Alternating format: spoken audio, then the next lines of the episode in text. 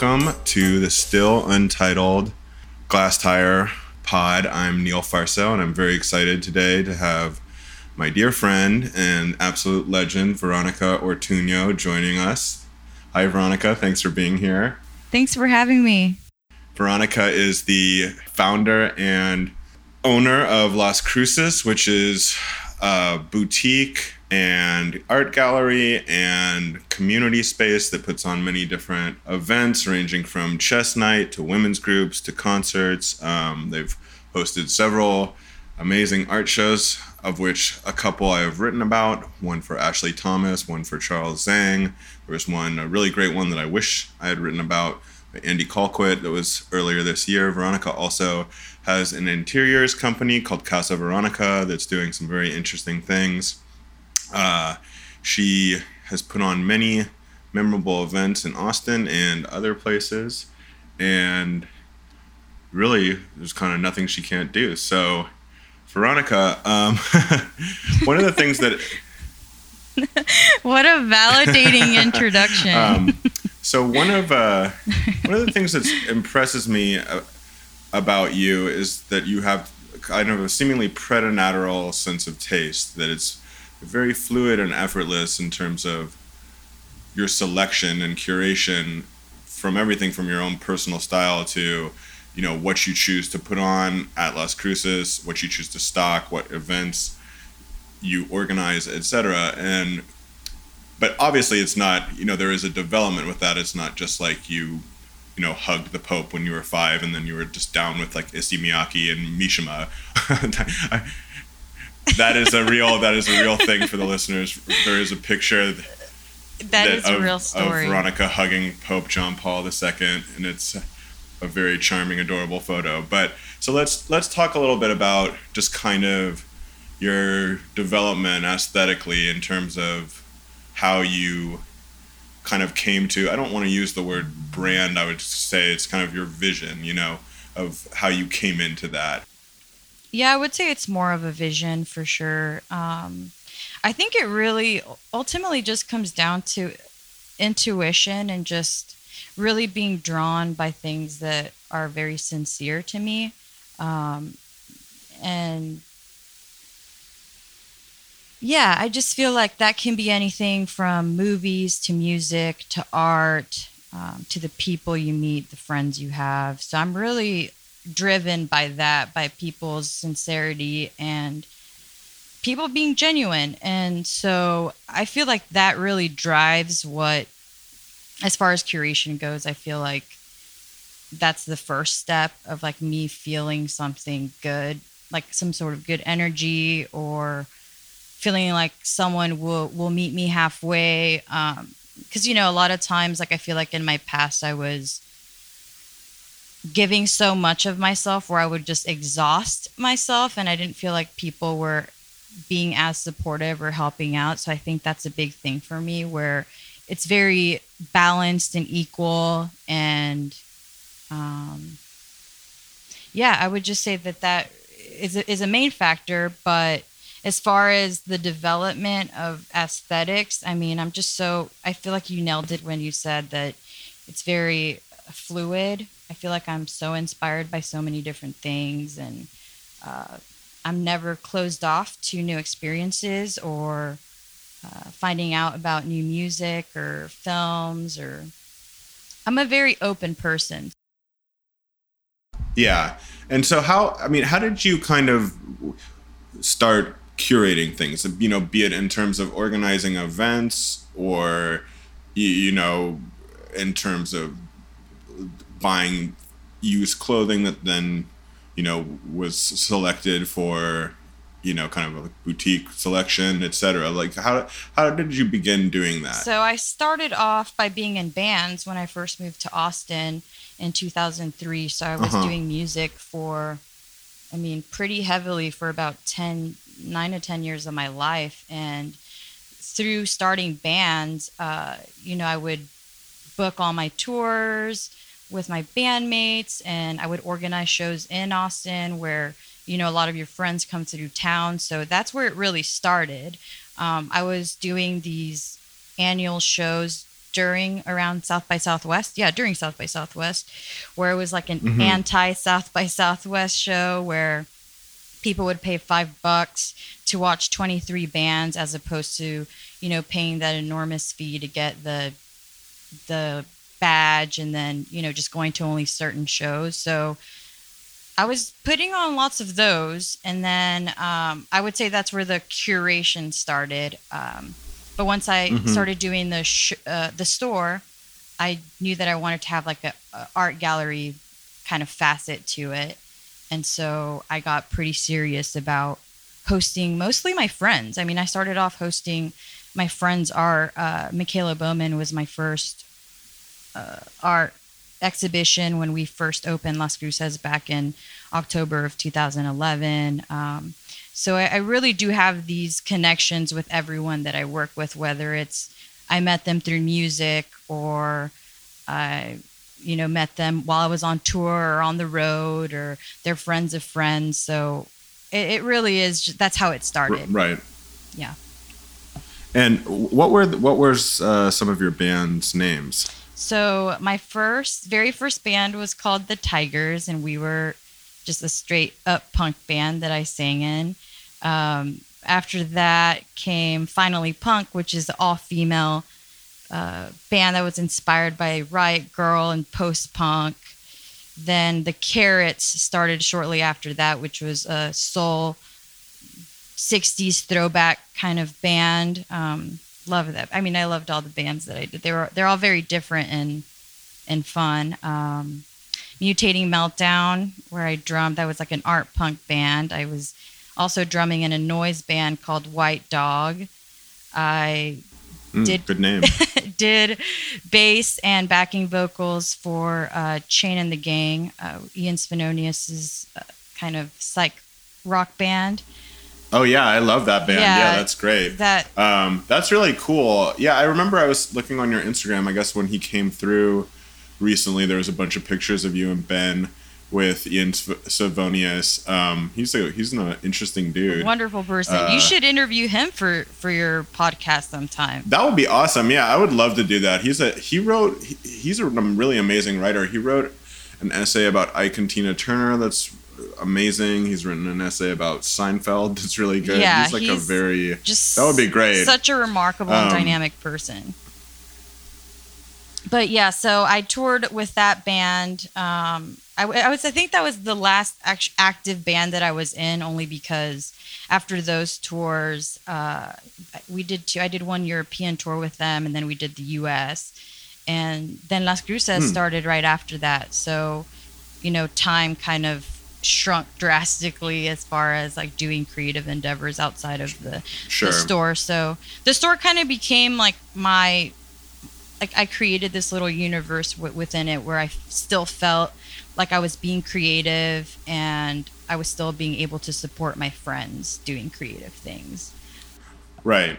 Yeah, and I mean, I, I think that that makes a lot of sense. You telling me this now, and I I knew that, but not in the detail that we've just gone into of doing kind of all various you know punk and DIY projects because it kind of links up to when I was interviewing the guy that was the composer for that Fugazi opera that played in Austin um, a couple weeks ago that Sean from Collab Yeah. put on, which was a very very intense experience, but uh, interesting show. Um, it's Mm-hmm. I was sad is that I missed it, surprising to me actually. Yeah, I couldn't get anyone to go with me. I had an extra ticket. I was in No- Detroit at the no time. one would. Uh, yeah, yeah, no one would uh, come through. But um, when I was interviewing Travis Just, the composer of that, he said a line that I found uh, very germane of the kind of vitality of sort of punk and DIY things extending far beyond whatever the aesthetics of it are, which is that the thing that he got from Fugazi, because he was like an obsessive collector of mm-hmm. Fugazi live tapes, was that you cannot rely on anyone to give you your culture. You have to make it yourself, and that that is kind of the essence, I think, of DIY things, and that's certainly what you have done with with Las Cruces. Is that you know there is kind of this gap in Austin that you know you have filled for a lot of different things in terms of you know music and yeah and i feel like being and, in those and things like that yeah and being you know so young when you're 18 and 19 which is when i started my bands i mean those are still very formative years of your life and so you know mm-hmm. being able to network with so many different people doing so many different things um, and just feeling supported by one another it just felt it felt real not only really good but it just it there was that really strong sense of community, you know, and mm-hmm. that's always been a thread in everything that I do, where it's just so important for me to support people. Um, and, you know, and yeah, sometimes it's really good, and then sometimes it, it backfires. But um, overall, I just feel like I want the space to be, I want Las Cruces to be a place where people can feel included and don't feel um, uh, what's the right word? Like where they're not i just want it to be a very welcoming and inviting space for ev- everyone and anyone. Um, yeah i think that is that is very uh, comes through very clearly in, in las cruces. I remember one of the things that you put on is uh, las cruces in the actual location on east 12th and then also now it seems like now when you're doing events, it's m- music events. It's especially if it's going to be kind of like a party, like techno. It might be at kind of tropical or mm-hmm. somewhere unless the store is that something you've kind of moved in that direction just because it makes sense uh, logistically. But a while back, you had put on uh, a party where Traxx great Chicago uh, producer, played and you know, it really did. I was a little bit young um, for you know the quote unquote Midwestern rave scene. I was born in 1982, but it was happening when I was a little kid. Mm-hmm. I was mm. kind of aware of it, and I I lived in the country, and I would uh, you know, sometimes in the middle of summer, I'd sleep with the windows open and they would throw raves in like the cornfields by my house, wow. and I would hear like house music coming over the cornfields and go, wake up really in the middle nice. of the night and go listen to it. and so that's why I've loved house music, I guess, since I was a little kid. But mm-hmm. um, that party, it definitely, you know, it felt like, oh, this is, must have been what it was like, you know, back in the late 80s and the early 90s, you know, just going to basement parties and warehouse parties. And it was, it was just, it was such a diverse interesting crowd and everyone was cool everyone was having so much fun it reminded me of when i saw big freedia at a club in new orleans mm-hmm. called siberia mm-hmm. um, and a similar thing where i just went in and it was just all types of people everyone having fun i just like this is this is what i want this is what my this is the scene i want to be a part of you know right. is exactly as you said where it's like everyone feels welcome everyone is included and, and just unifying people very, you know uniting everyone mm-hmm. and it's even more beautiful when it can be something like music and art um, but yeah that show mm-hmm. was particularly probably my favorite show that we put on last year we had just moved into our new spot over there on 12th and chicon and um, yeah that that I just felt like the energy was so good. Everyone was dancing, having a good time. There was like no fighting or bickering and i mean i definitely went to like another universe just by the music alone. Um, bill Converse yeah it was amazing played an everyone caught set. the wave on that one. Yeah i mean i yeah bill legendary.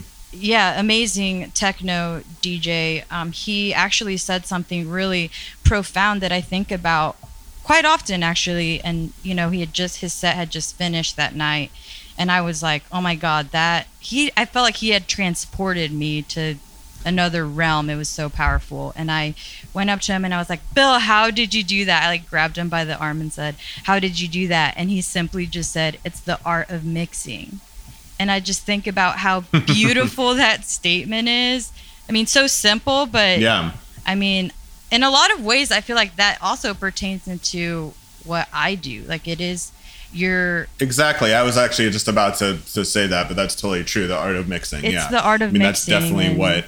And I would say yeah. that aesthetically, I mean, it is. I mean, it's hard to really blend so many different facets, or, um, you know, meet whether it's mediums or whatever it is that you're doing. It's really hard to mix things and make them feel really balanced.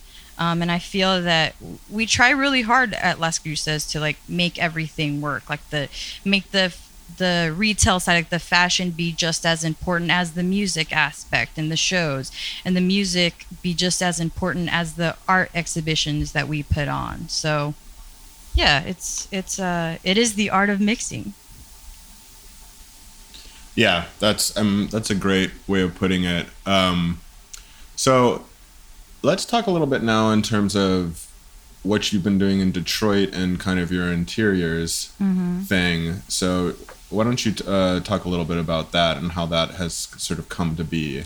So I've always been interested in interiors and interior design in general. I think that's mostly because as a kid, my mom was always re redecorating or reorganizing the living room. You know, my dad passed away when we were pretty young, and uh, she was a single parent for about six years. And those six years of us just being with a single parent uh, were really important, and they have influenced me a lot.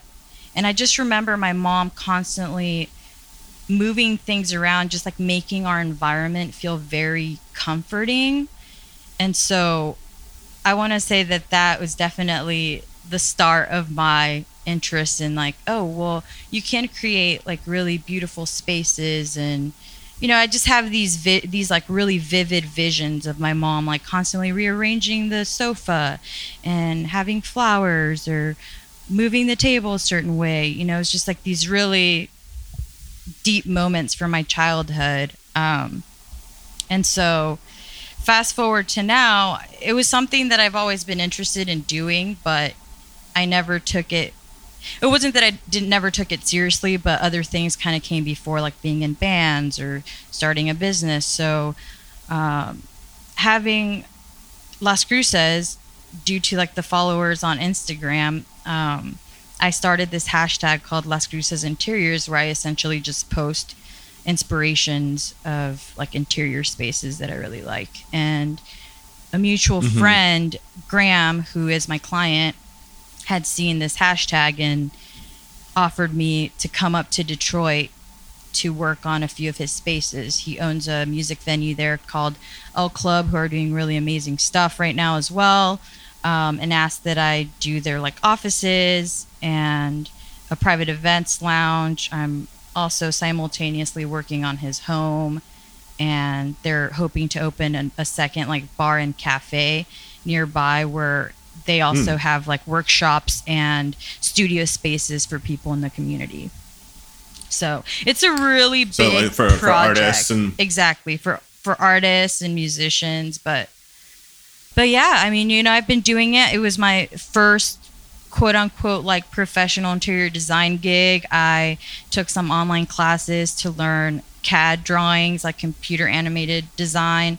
Uh, I learned how to do that and I kind of just jumped into it full throttle and it's been you know it's really it's it's i'm learning a lot and it can be really intense at times but i'm like so grateful to have this opportunity and, you know, mm-hmm. I mean, mm-hmm. now with how things are moving in Austin, I don't know how long we'll have the space beyond our five year lease, you know? So I'm just trying to think ahead of like, right. what can I do after those five years that's, you know, a sustainable career as well.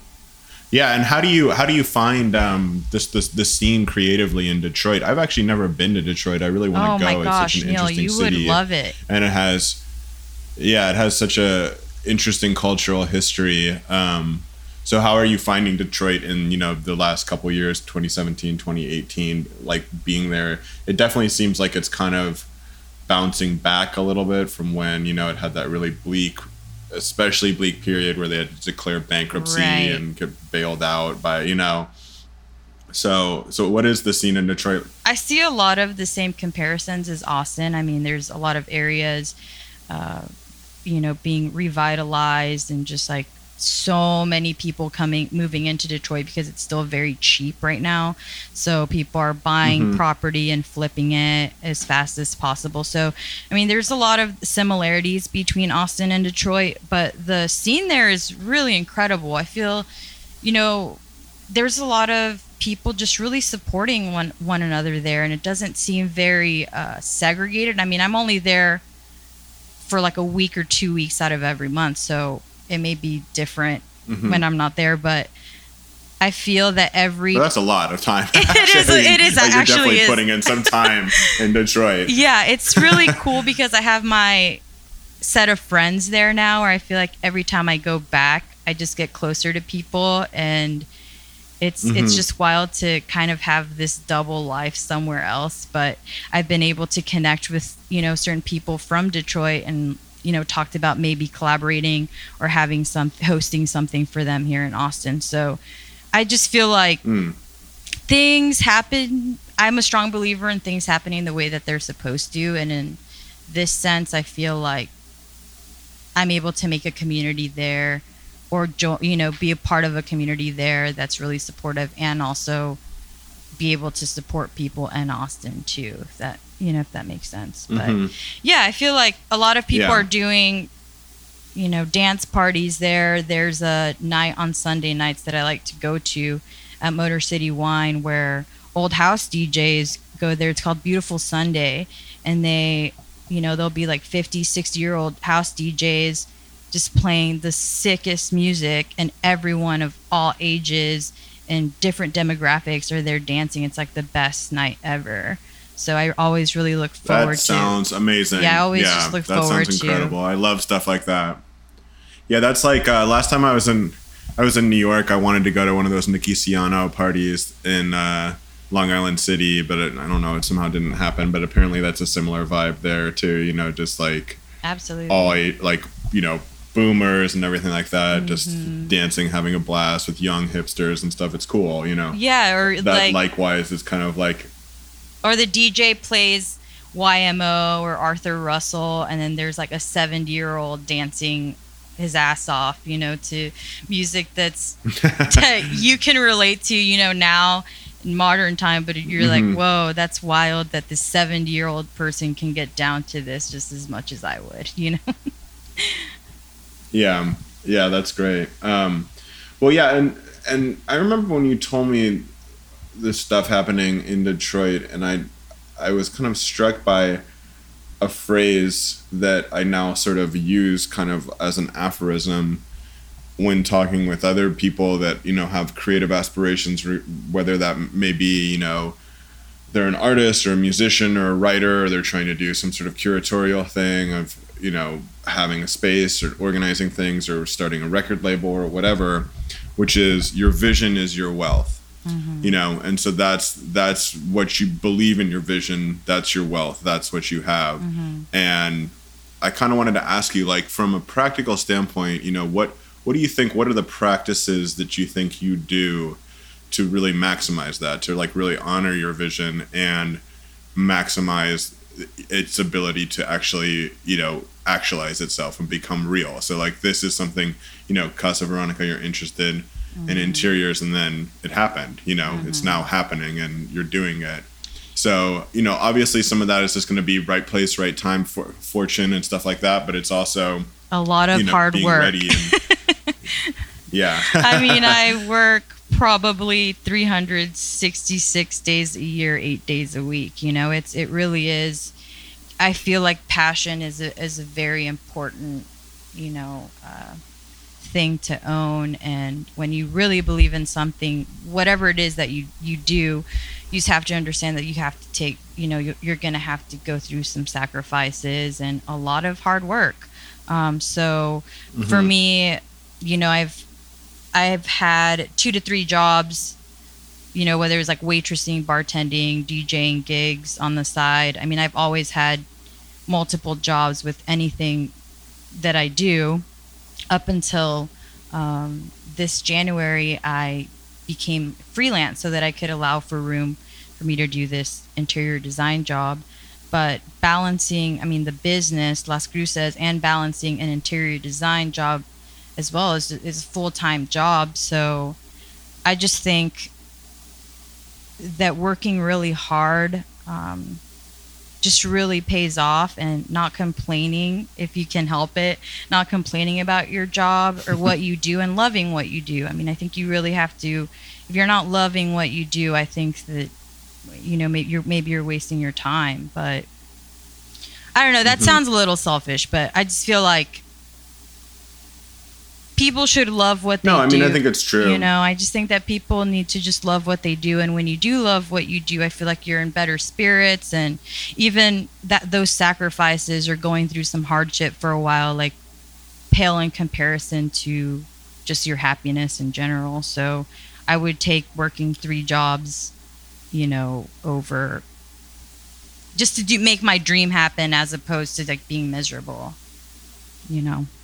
Right. And I mean, I think one thing too is that if you're, as many people creatively are, they're going to have basically a job to make ends meet. So Mhm. currently I do that right now, even Mhm. though that's not, you know, I'm a manager at a ramen restaurant and that is not, you know, that's not my, my vision. It's not like, I'm like, oh, okay, one day I'll open my own shop and then, you know, go from there. that's not, that's not what, you know, drives me, but it's, it's just, it allows me the the freedom to kind of Exa- it's a stepping stone. the freedom both the intellectual energy and then the freedom to also you know take time off and go on trips to write and that kind of thing and, and do various yeah. things like that and so and I am by no it's means important to- yeah, I'm by no means saying like if you work a fast food restaurant job your life's miserable, nothing like that. I'm just saying if you're wanting to do things or make a profession out of something you really want, you do have to work hard and that does mean having jobs like that and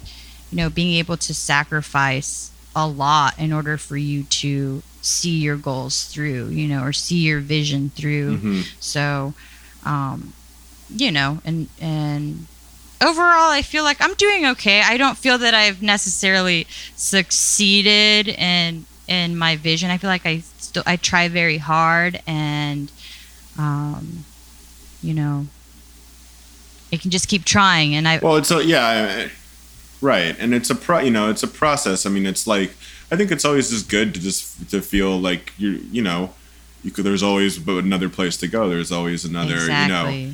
There's a couple of there's a story I love where um, Jay Dilla, you know, had this whole style where he would wrap drumsticks in um, some cloth and to give this kind of cool, watery uh, drum sound, you know, Mhm. and so he did that for you know the Janet Jackson album, The Velvet Rope, which is a really underrated album in my opinion, and uh, you know the D'Angelo album and several other things. Mhm. Like that was kind of his sound, and he did that with um, Questlove, and that Mhm. was like kind of their thing. And then Questlove s- says, you know, he came in one day and he was all ready to keep going. You know, this kind of watery, muffled drum sound, and Dilla was just like listening to YMO and uh, Kraftwerk, Mhm. and he was like, "No, no, no more of that, no more of that." He's like, "We got to go to the future now. We got to go to the future."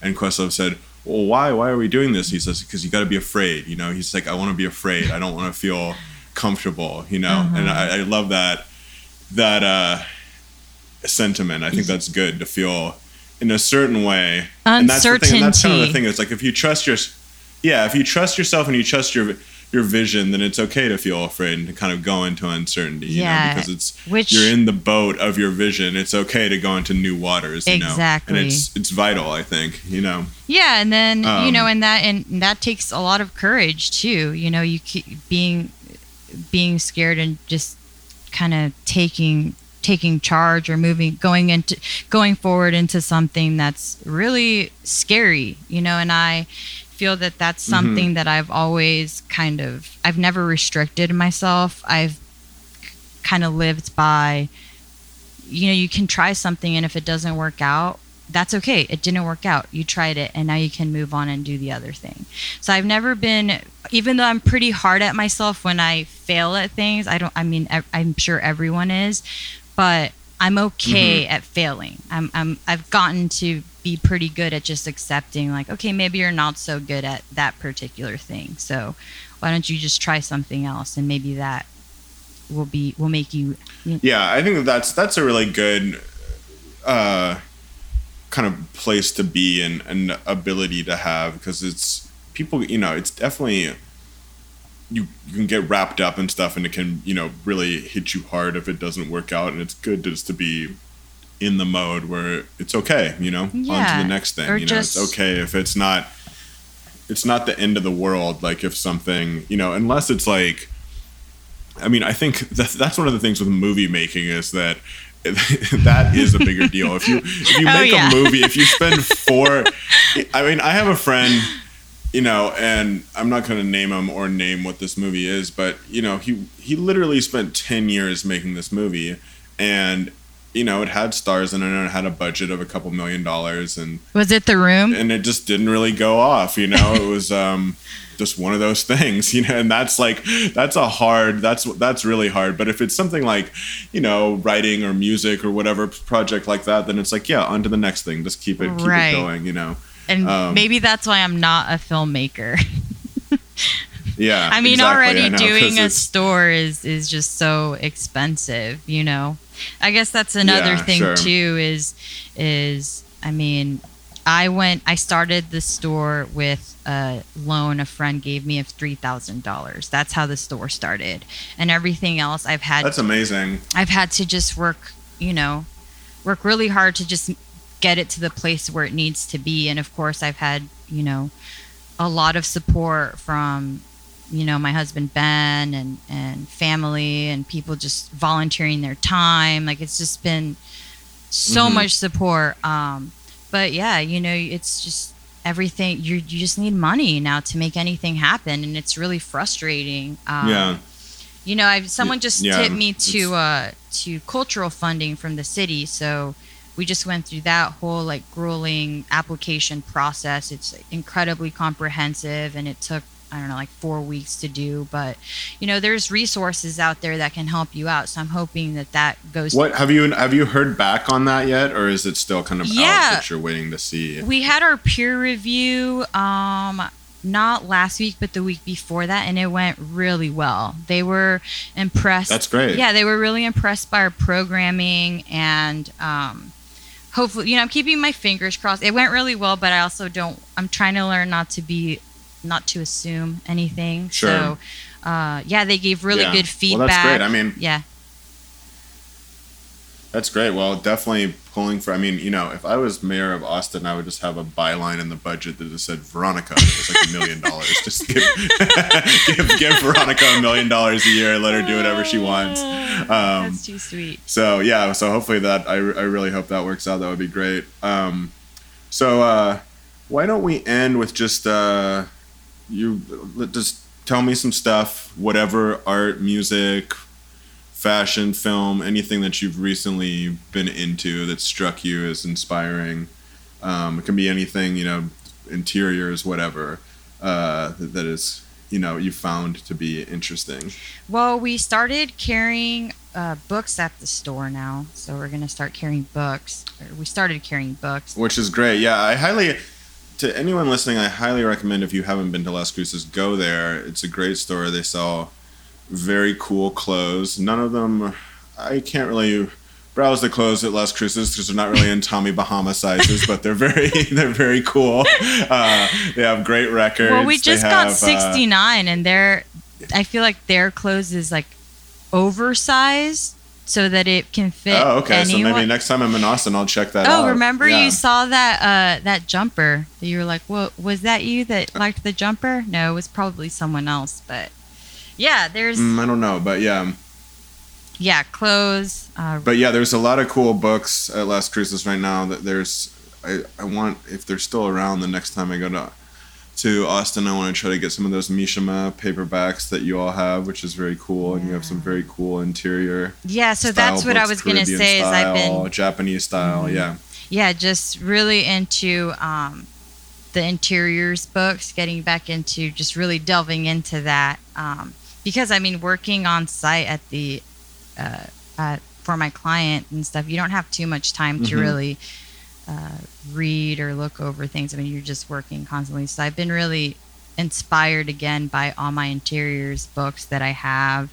Um, I, oh, you know, today is Frida Kahlo's birthday, and I was just looking at one Mm. of her photo books that I have last week. Oh, cool. Yeah, really beautiful. Um, she's been a huge inspiration for me since I was, you know, young. Yeah. So Her um, her uh, ph- photographs that she took herself. Yeah, so photographs of her, like chronicling Oh, cool. her life, and then just rare photos that you Uh-huh. don't really see of her. Um, oh yeah, cool. yeah. yeah, that sounds great. And then music. have you Go ahead. have you been to her house in in uh, Mexico City? Have you ever been to her house? And I have. Uh, yeah, I went while I was. yeah, it's very cool. Yeah, with and how Diego Rivera and her have those two separate houses, with the catwalk between them to go see each other. I love that. So beautiful. Such a beautiful space. Yeah. Uh, I went on a solo trip to Mexico City a few years back, and that was on my list. Um, yeah, so that uh, music wise, trying to, I'm just really obsessed with the Cocteau twins again. I mean, I, I can't stop Mhm. listening to them and the Marine Girls. Uh, Marine Girl, I, I don't know if you're familiar. Oh familiar yeah, with the Marine Marine Girls. are great. Yeah, that's um Tracey Thorn's band before Yes. Everything But the Girl, right? Incredible. Yeah, yeah. So That's great. Incredible. Really great. I just yeah. feel that I, I spend so much time with, you know, electronic music and techno, and I love it. And it's just so nice to kind of also bounce back into other, you know, like jazz and classical Mhm. and, and Yeah, definitely. shoegaze music. So, yeah, that's what I'm into right now, I would say. And just exercising and swimming. That's great. All that sounds good. Well, thanks so much for talking with me. This was great, Yeah, and uh, so hopefully I'll much. see I'll see you you and Ben in person soon. Thanks for Um, having me. So, oh yeah, of course. You got to come out to Manor soon. I know.